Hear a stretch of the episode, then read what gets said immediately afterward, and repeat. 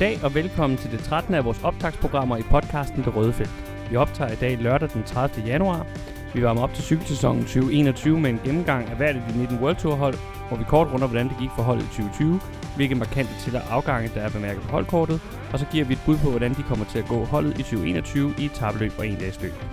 Du finder os alle de sædvanlige steder, hvor du normalt finder din podcast, det vil sige Spotify, iTunes, SoundCloud, Stitcher og diverse podcast-apps til Android. Mit navn er Peter Kromand, og med mig i studiet har jeg Miriam Brams. Vi gennemgår holdene i den rækkefølge, som vi tror, at de ender på UCI's verdensrangliste. Vi tager det dårligste hold først og bevæger os opad. I dag er vi kommet op cirka midt i feltet, og vi er nået til det hold, vi tror bliver det syvende bedste World Tour hold på ranglisten i den kommende sæson.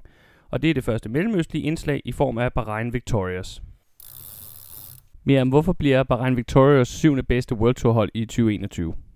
Sidste år der var de det 12. bedste World Tour hold, så vi har dem til at tage et markant spring op af den her rangliste.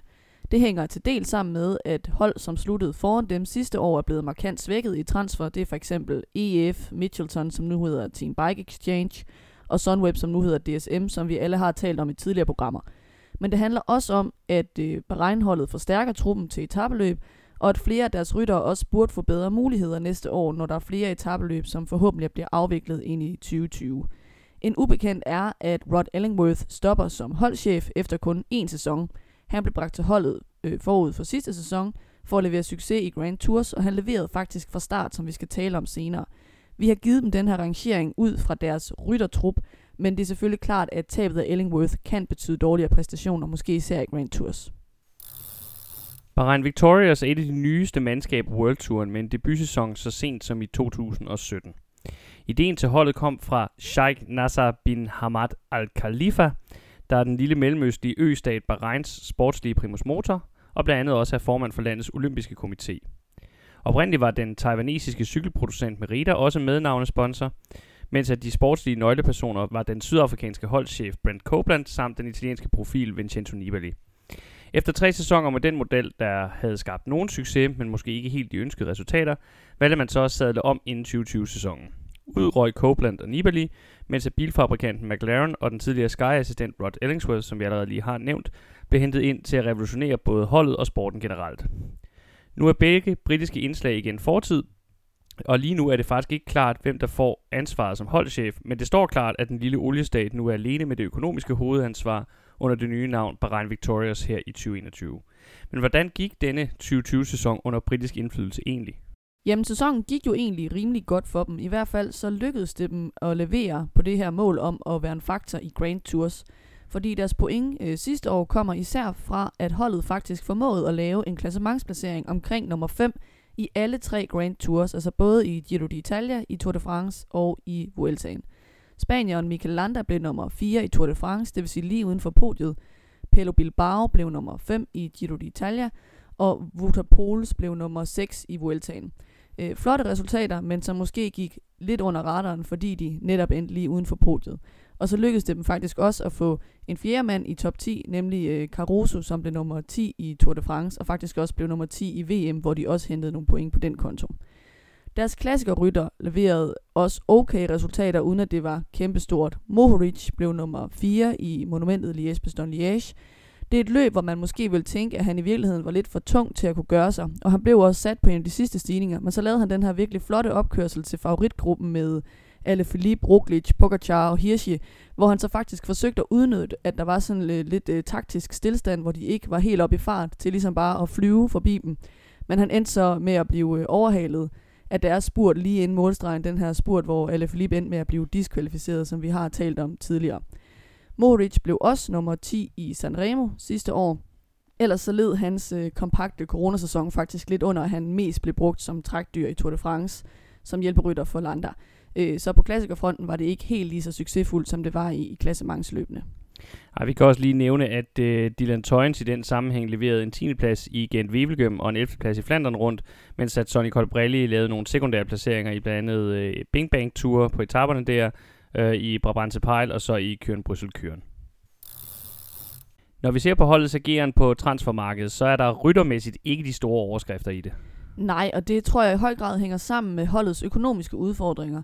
Under coronanedlukningen, der øhm, forlød det i medierne, at nogle af holdets ryttere og ansatte gik helt op til 70% ned i løn. Og som du nævnte før, så har den britiske co-sponsor McLaren trukket sig, fordi at de selv er blevet presset økonomisk af krisen. Og i forlængelse af det, så synes jeg, at vi skal blive ved exitsene, fordi øh, både den britiske sprinter Mark Cavendish og den britiske manager, som vi allerede har talt om, Rod Ellingworth, står også på exitlisten. Og for Ellingworths øh, vedkommende hænger det sammen med, at McLaren har trukket sig. Han blev hentet fra Ineos som holdchef øh, for, forud for 2020-sæsonen, øh, og han har jo før arbejdet sammen med Cavendish netop på Ineos, dengang det hed Sky, og fik derfor også ham med ombord i sådan et forsøg på at genrejse Cavendish's karriere. Og så kan man sige, at den primære grund til, at Ellingworth blev hentet over, er selvfølgelig, at han på Sky og på Ineos har været en del af den her Grand Tour-succes, og han blev så hentet ind med det formål at skabe resultater i Grand Tours. Nu snakker vi jo lige om før, at, øh, at de faktisk øh, kørte top lige omkring top 5 i alle tre Grand Tours, så når man ser på resultatlisten, så tror jeg egentlig, at, at man kan sige, at det var et okay lykkeligt ægteskab i det første år. Øh, fire top 10 placeringer i Grand Tours i en sæson, det er i hvert fald godkendt, som vi talte om lige før. Og han har nok også været central i at få øh, Michael Lanta og Wout Poels øh, ombord på holdet, som stod for to af de her top 10 placeringer i Grand Tours. Men da McLaren så meldt ud, at de vil trække sig, så træk øh, Ellingworth sig også, fordi at de åbenbart har været meget essentielle for hans beslutning om at tage sig Bahrain i første omgang, og det er også meget af dem, han ligesom har haft en connection til. Så et åbent spørgsmål, det bliver selvfølgelig, hvor store konsekvenser det så får for holdets succes, øh, måske især i Grand Tours, at han ikke er der længere næste år. Både øh, Ellingsworth og Cavendish er jo i øvrigt taget tilbage til tidligere arbejdsgivere, som sagt, da du, er, du nævnte også lidt selv, altså at Ellingsworth er taget tilbage til Ineos, det, som jo er det tidligere Sky, og så Cavendish er taget tilbage til Quickstep, hvor han jo havde nogle af sine bedste år som rytter. De siger også farvel til den talentfulde spanske endagsrytter Ivan Garcia Cortina, som vi talte lidt om i vores program om Movistar, som han jo har skiftet til. Ja, og, og der synes jeg egentlig, at man måske kan sige, at det er ikke så underligt, fordi man havde lidt indtryk af sidste år, at der ikke var plads til både ham og Marta Mohoric, som er sådan lidt den samme ryttertype som øh, Cortina. Så derfor synes jeg ikke, det var nogen stor overraskelse at se, at, at en af dem skifter væk. Mm. Og så siger de jo også farvel til to hjælperyttere i Gregor Bole og Luka Pibernik, øh, samt Enrico Battaglin, der tager, træder et niveau ned og bliver pro-kontinental rytter i stedet for.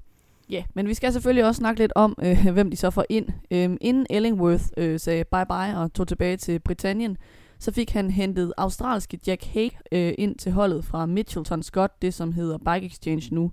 Og han er nok den største nye signing. Som vi tidligere har talt om, så er han nok blevet træt af altid at være anden violin til Yates-brødrene på sit gamle hold. Og på det nye hold her, Bahrain, der tror jeg, han vil få mere plads til at, at køre sin egen chance i ugetabeløb, og måske også i Grand Tours, som vi skal tale om senere.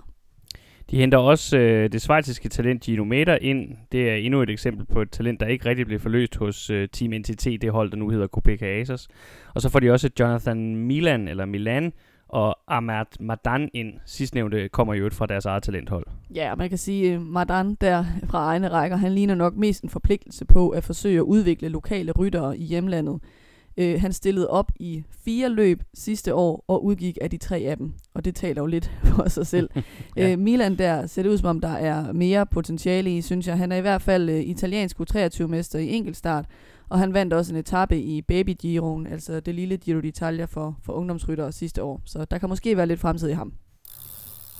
Rod Ellingsworth exit, det er jo en ubekendt, men hvordan tror vi egentlig, at uh, Bahreins trup så vil performe i Grand Toursene her i 2021?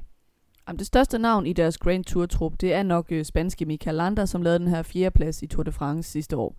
Han har meldt ud, at han i år vil køre både Giro d'Italia og Tour de France, men hvor det så bliver med et øh, hovedfokus på at lave et topresultat i den italienske rundtur, og så vil han i Frankrig ligesom have mulighed for at droppe klassementet undervejs, hvis han ligesom kan mærke, at gassen er ved at gå af ballonen i den tredje uge. Fordi han vil nemlig også gerne i betragtning til OL-truppen øh, med Spanien, fordi han selvfølgelig gerne vil øh, prøve at få en medalje øh, på den her meget bjergrige OL-rute, der er lagt op til i Japan. Vi ved, at øh, den her Giro Tour dobbelt er svær at lave. Vi har set i nyere tid øh, Alberto Contador og Chris Froome forsøge at lave den uden succes. Men øh, jeg synes ikke, hovedfokuset på at køre klassement i Italien lyder dumt. Blandt andet fordi, at der er flere enkeltstartskilometer øh, i Tour de France-ruten sammenlignet med ruten sidste år. Og enkeltstarten er en stor svaghed for Landa. Og til gengæld så går der rygter om, at Giro-ruten vil tippe i favør for, for bjergrytterne. Så hvis han skal på podiet i en Grand Tour næste år, så tror jeg helt klart, at, at Giro d'Italia er det bedste bud. Øhm, Vueltaen kunne også være et bud. Men den kommer han selvfølgelig ikke til at køre, fordi han vil ikke køre tre Grand Tours i løbet af den samme sæson. Det er Nej, det, man gør det. Det bliver nok lige overkanten. Selvom han er en dygtig rytter, så tror jeg ikke, han kommer til at kunne slå de allerbedste. Derfor af den grund synes jeg også, det er smart nok, at han ikke stiller op i Tour de France. Jeg tænker, at en podieplacering må være målet for ham, og en, om top 5 også må betragtes som tilfredsstillende. De næste i uh, Grand Tour-hierarkiet på det her hold, det må så nu være Pols og så den nyindkøbte Jack Hague. Ja, og de to de har så øh, sammen meldt ud på et fælles pressemøde, at de skal køre Tour de France øh, som dels hjælper for øh, Michael Landa, men også, tror jeg, som form for plan B for Landa. Og i den franske rundtur, der lyder det i det hele taget som om, at deres strategi er lidt åben, og at de også måske kunne finde på at, at sadle om undervejs og bare gå efter at jagte etappesejre i bjergene, i stedet for nødvendigvis at gå efter det samlede klassement. Hvis nu for eksempel, at Landa meget hurtigt kan mærke, at han har ikke benet til at køre klassement, øh, og de to andre også øh, kan mærke, at det skal ikke være øh, klassement i turen, det skal heller være en stor bjergetappe, de skal have med hjem. Hvis de to får chancen i en Grand Tour, altså enten i Tour de France eller i Vueltaen, hvad kan vi så forvente af dem? Hvis vi starter med Jack Hague, så har han jo faktisk ikke nogen store resultater i Grand Tours. Men han har så også i den grad været holdt tilbage af, at han altid har været en form for chaperon for Yates-brødrene i Grand Tours. Og typisk så har det været hans lod at trække Simon Yates hjem, når han er eksploderet i bjergene til sidst i løbet. Det har så selvfølgelig også kostet hans eget klassement, når det er sket. Vi har til gengæld set ham levere rigtig fint, når han har fået chancen i uetabløb. For eksempel er han blevet nummer 4 i Paris-Nice, og på lidt lavere niveau er han blevet nummer 2 i Ruta del Sol, i Valencien rundt, i Slovenien rundt, nummer 3 i Tour of Utah. Så han kan godt finde ud af at køre klassement. Øh, spørgsmålet er selvfølgelig, om han vil have holdbarheden over tre uger, hvis han fik muligheden for virkelig at køre efter det. Han er 27, han har haft en rimelig langsom, gradvis udvikling på Mitchelton, og han er helt klart ikke i nærheden af at være på niveau med for eksempel en Pogacar, Bernal, Evenepoel. Men jeg tror på, at han efter at have kørt Tour de France øh, for Landa, øh, måske vil kunne køre en top 10 hjem i Vueltaen øh, i en form for tandem med, øh, med Pols. Og jeg tror helt sikkert, at han kommer til at, at køre nogle podieresultater hjem i de store ugetabeløb, hvis han bliver den prioriterede rytter i det løb, og det gør han jo nok i hvert fald i nogle af dem. Her skal ham og Pols øh, alt overvejende køre øh, de samme løb øh, igennem hele foråret, og det kan de forhåbentlig udnytte taktisk, øh, hvor man så kan have dem begge to til at lægge til, og den ene kan blive spillet ud, den anden kan sidde i baghånden, så det burde de helt klart kunne få nogle øh, podieplaceringer ud af. Pols 6. plads i øh, Vueltaen sidste år, den kom vel lidt som en overraskelse, fordi siden han lavede den samme placering i Vueltaen i 2017, så har han faktisk ikke kørt særlig godt i Grand Tours. Omvendt kan man så sige, at han har jo igennem de sidste fem sæsoner før 2020 kørt på Sky, Øh, og der var han jo aldrig den prioriterede rytter i forhold til de her tre ugers etabeløb. Så man kan vel også sige, at han i et vist omfang greb chancen her sidste år, da han så endelig fik den. Ja, bestemt. Øh, men jeg vil så sige, at jeg tror ikke på, at det bliver til meget mere end en udkanten af top 5 eller top 5 for ham i en Grand Tour. Så jeg vil egentlig hellere se ham satse på, på ugetabløbene, hvor han måske kan ramme podiet i de store af dem, i, i den her form for duo med, øh, med, med Jack Hague. Øh, både øh, Landa og Hague er i mine øjne øh, bedre kort at satse på i Grand Tours, end, øh, end Poles er. I ugetabløbene har Poles til gengæld før gjort det rigtig fint. Han har blandt andet en fjerdeplads i Dauphiné, en tredjeplads i Polen rundt, en anden plads i Tour of Britain, øh, og rigtig mange andre af den type øh, sekundære resultater, dog øh, på lidt lavere niveau end de allerstørste ugetabeløb. Han har også øh, vundet etappesejre i rigtig mange af de store ugetabeløb, for eksempel i Dauphiné, i Tirreno, i Paris-Nice, i Polen rundt, i Katalonien rundt, i Baskerlandet rundt.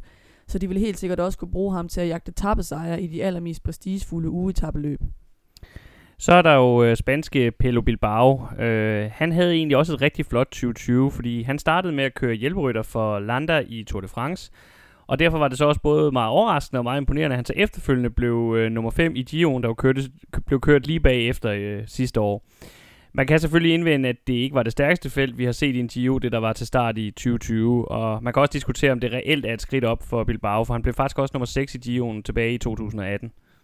Ja, altså det man så måske kan sige til hans forsvar, det er, at han har jo indtil 2020-sæsonen kørt i sådan en form for luksushjælperrolle på Astana, og så med mulighed for at køre sin egen chance en gang imellem.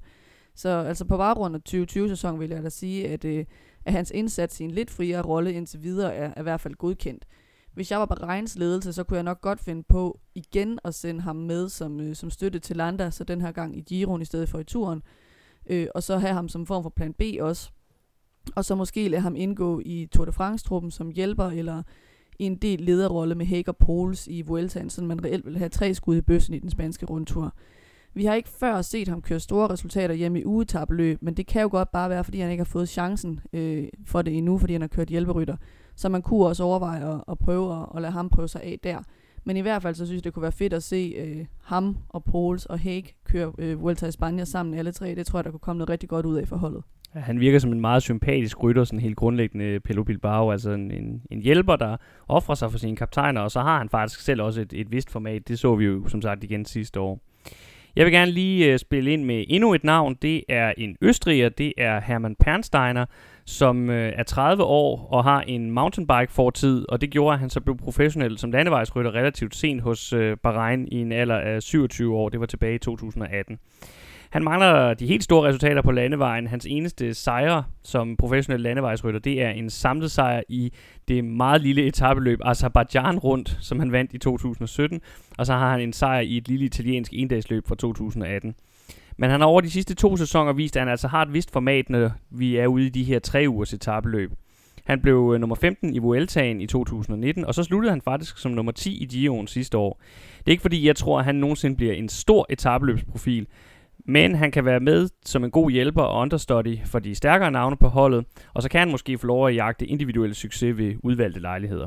Ja, det man kan sige om hans præstationer, det er, at det er jo typisk ikke fordi, at, at det er i bjergene, det sådan for alvor halter for ham. Det er i langt højere grad enkeltstarterne, der er en udfordring, fordi han er bare en lille bitte spinkel bjergrytter, øh, og han blæser bare væk, når han kører på enkeltstartcykel. altså han taber gerne et sted mellem 3 og 6 minutter på de længere enkeltstarter, altså er det bare rigtig svært at, at ligge til i den gode ende af top 10, når man ikke kan finde ud af det.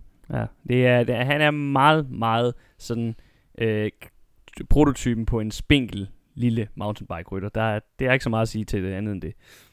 I forhold til uetabløb, så kan vi også lige nævne Dylan Tøjen, som har en samlet sejr i Polen rundt og Vallonien rundt og Arctic Race Norway bag sig. Han vil helt klart også kunne lave point øh, øh, for holdet i uetabløb, og i det hele taget må man sige, at det kommer til at være altafgørende for det her holds mulighed for at høste point, at uetabløbene rent faktisk bliver afviklet, fordi det er klart, vil jeg sige, at det terræn, de står allerstærkest. Alt i alt, øh, så i forhold til etabløb, så ligger det nok ikke lige til højrebenet, at de laver fire top 10 placeringer i Grand Tours igen i år. Men omvendt synes jeg ikke, det er urealistisk med en top 5 til Lander, eller endda et podie til ham i Giroen, og det er bestemt heller ikke udelukket, at enten Pols eller Hague, eller endda en Bilbao, kunne levere øh, en eller to placeringer mellem top 5 og top 10 i Vueltaen, vil jeg sige. Det man måske kan sige, der kendetegner deres klassementstrup, det er, at øh, de har en profil, som er Lander, og han er nok ikke engang en af de fem bedste bjergrytter i verden. Og så har de øh, en håndfuld rigtig dygtige bjergryttere, men som bare måske ligger et sted, man må være den 10. og den 15. bedste inden for det terræn, de kører i. Øh, så det er sådan øh, lidt øh, en etabeløb by committee tilgang, hvor de skal udnytte, at de har mange, der kan lægge til, men det er svært at se øh, andre end Landa køre på podiet, fordi at den kaliber rytter har de bare kun en af. I forhold til endagsløbene, så har de jo navne som Dylan Toyens, Matej Mohoric og Sonny Colbrelli i truppen. Og tilsammen så dækker de tre vel det meste klassikerterræn. Ja, altså jeg synes, de udgør en rigtig farlig trio, fordi øh, på den ene side, så har de hver sin force. Colbrelli har en topfart, som ligger lige under de rene sprinters. Mohoric har tyngden og motoren til at kunne køre de tunge brostensløb, og Toyens har et suverænt punch i de stejle, hissige afslutninger. På den anden side, så er de også alle tre rimelig alsidige, så faktisk vil jeg mene, at holdet kan tage dem alle tre med i de fleste af forårsløbene, hvor man så selvfølgelig vil have en af dem som en hovedkaptajn, men hvor man vil kunne bruge de andre til at spille ud tidligt i en finale, og så have, have favoritten øh, siddende i baghånden. Mohoric er vel deres øh, bedste bud i forhold til de hårdeste brostningsklassikere, og men Tøjens og Colbrelli begge har vist, at de heller ikke er helt uæfne der. Ja, altså Mohoric har i hvert fald øh, den her kæmpe store motor. Øh, han har så ikke rigtig resultaterne til at bakke, øh, bakke den påstand op endnu. Han skal lære ikke at køre med hovedet under armen, først og fremmest. I 2019 der var det that. helt tydeligt, at han havde kongeben i Flanderen rundt, men han angreb med 80 km til mål, tror jeg det var, og brændte bare krudtet af alt, alt, alt for tidligt med det ene hasarderede angreb efter det andet. Og det var selvfølgelig rigtig sjovt at se på, men der kom bare ikke rigtig noget resultat ud af det, fordi han selvfølgelig gik tør øh, i finalen. Han har også øh, før gjort det godt i Milano Sanremo, som vi også har talt om øh, under deres 2020-sæson, og han bør også, vil jeg sige, kunne begå sig i et løb som grusvejsløbet Strade Bianche, hvor han dog vil skulle hjem med et rimelig stort forspring, fordi at han skal op ad den der stejle mur ind gennem byen. I 2020 der så vi ham også blive fire i Liège, som sagt, øhm, så han kan altså begå sig i rimelig forskellige terræn, men han vil nok være hovedmanden for dem i brostensløbene, ja. Jeg, jeg tænker lige, når du nævner det sidste, det er sådan et løb som Amstel Gold Race, vil da egentlig også ligge super godt til ham i virkeligheden. Især med den afslutning, der er nu, hvor de ikke slutter opad til sidst, så, og har sådan en, en lidt fladere indkørsel til målstregen. Det vil da egentlig være ret godt til ham. Helt klart, så længe han vil kunne, øh, kunne sidde med henover. Øh, vi har jo før set, som vi har talt om, for eksempel Matthews, en hurtig fyr, øh, der så lykkes med at, at sidde med henover, men som så simpelthen ikke øh, har benene i, i, i spurten til at gøre det færdigt, mm. fordi at det, det er for hårdt ikke at sidde med et punch, så det kommer lidt an på, hvordan løbet bliver kørt, vil jeg tro. Ja. Skal vi snakke lidt om øh, Colbrelli så? Ja, altså han er sådan en hurtig, hårdført fyr fra, øh, fra Norditalien, tror jeg han er, øh, som overraskende nok har sin største, eller i hvert fald mest dedikerede fanbase i Belgien, øh, som hedder Daytona. Jeg går ud fra, at den er opkaldt efter racerbilen med samme navn. Eller racerbanen, der, eller byen, hvor der ligger en meget berømt racerbane. Det er en af de, øh, en af de byer i USA, hvor der bliver kørt det her NASCAR, hvor de kører sådan, altså det her, hvor der handler om, hvem er bedst til at dreje til venstre på en, en fuldstændig cirkulær bane, eller oval bane. Ja, altså jeg tror måske lige med Colbrelli, at, øh, at det er Alfa Romeo bilen, der hedder Daytona, ah. han er opkaldt efter, i og med at han er italiener. Det vil i hvert fald give logisk mening, at ja. det var derfor, de havde valgt det kælenavn. Okay, det er også fint. Man kan så sige, at det er ikke så underligt, at han har sin største øh, fanbase i Belgien, fordi hans øh, klart største sejr i karrieren, den er også øh, kørt hjem i Belgien, nemlig da han vandt øh, semiklassikeren øh, Brabantse Pejl tilbage i 2017. Brabantse Pejl det er det her mellemløb, der ligger som en slags overgang mellem brostensløbene og så Ardennerklassikerne. Og derudover så har han også vundet en række mindre italienske endagsløb. Han har blandt andet vundet det lille løb Bruno Beghelli to gange, og i 2019 gjorde han det faktisk lige foran Valverde. Han har vundet Coppa Sabatini, Coppa Benocci, øh, Grand Piemonte og så Travalle Vaisin. Og det er jo fine løb, øh, der alle sammen er gode resultater at have på sin palmarès, men det er heller ikke løb fra den allerøverste hylde. Nej, og, og hvis vi skulle op på øverste hylde, så er der nok ikke nogen tvivl om, at Milano Sanremo er det, der står øverst på ønskelisten. Han er en hurtig mand, han er italiener. Det må helt klart være det løb, han drømmer allermest om at vinde. Hans problem er så nok, at han er lidt for tung, trods alt til at sidde med i et ryg på podio, selvom hans resultater jo vidner om, at han også kører hederligt opad. Øh, og så omvendt, hvis løbet bliver trukket sammen efter Poggio, så vil han næppe være den allerhurtigste, der sidder tilbage i feltet.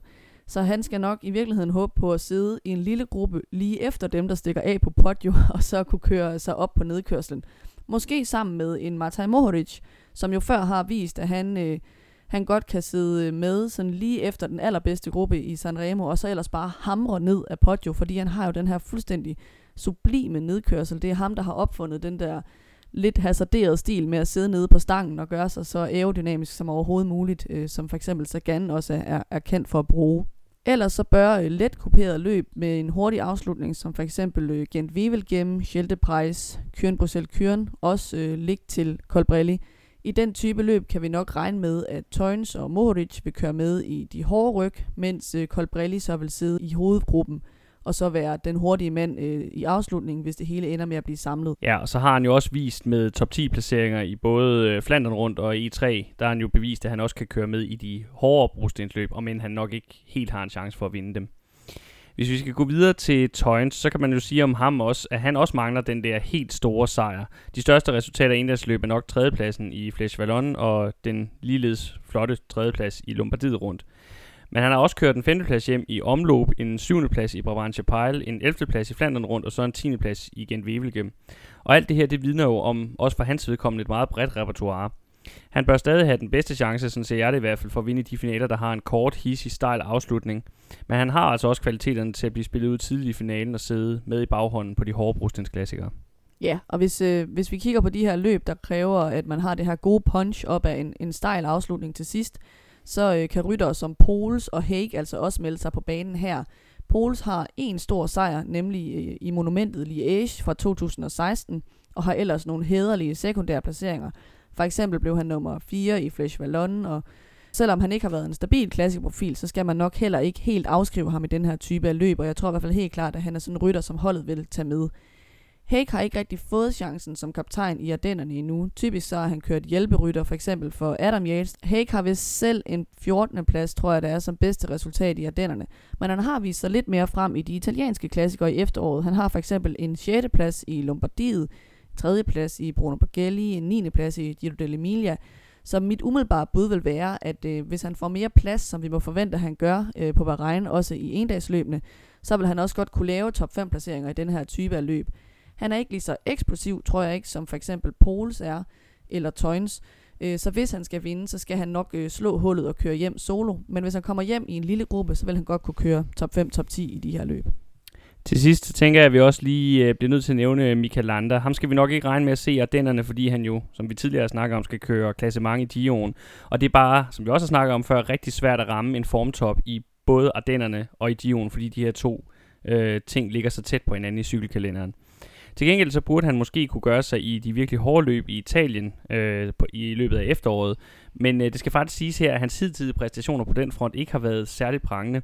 Hans bedste placering i Lombardiet rundt, som jo ellers er et løb, hvis rute burde ligge enormt godt til ham, når man ser på hans kvaliteter som bjergrytter og også den eksplosivitet, han faktisk har, det er en placering som nummer 21.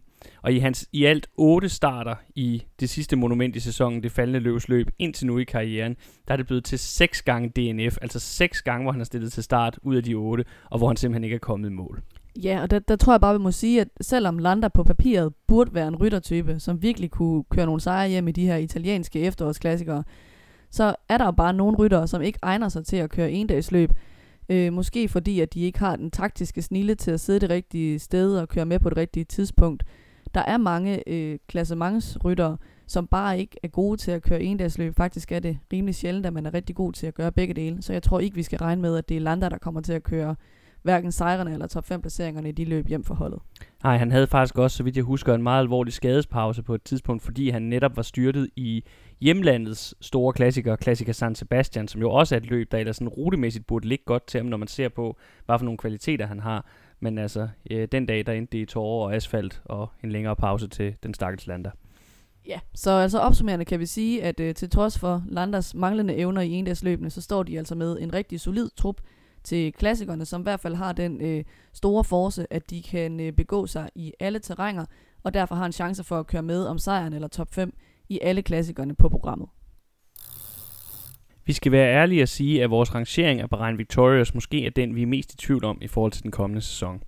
Vi har valgt at fokusere på kvaliteten i truppen, der er enormt alsidig og i princippet burde kunne levere gode resultater i næsten alle typer af løb, og men det måske ikke kan blive til et hav af sejre. Derudover kan den forventede større mængde af uetabløb og svækkelsen af de nærmeste konkurrenter give dem et ordentligt skub op ad verdensranglisten. Det er dog med det forbehold, at vi ikke ved, hvad usikkerheden omkring den øverste ledelse af holdet kommer til at betyde, men vi vælger som sagt at tage ja-hatten på i forhold til at beregne Victorias muligheder i 2021. Dette var vores 13. optagsprogram til den kommende cykelsæson. Næste gang kigger vi på det hold, vi har placeret lige uden for top 5 blandt de 19 World Tour teams i 2021. I denne omgang har du lyttet til mig. Jeg hedder Peter Kromand, og med mig i studiet har jeg haft mere om Brams. Vi lyttes ved.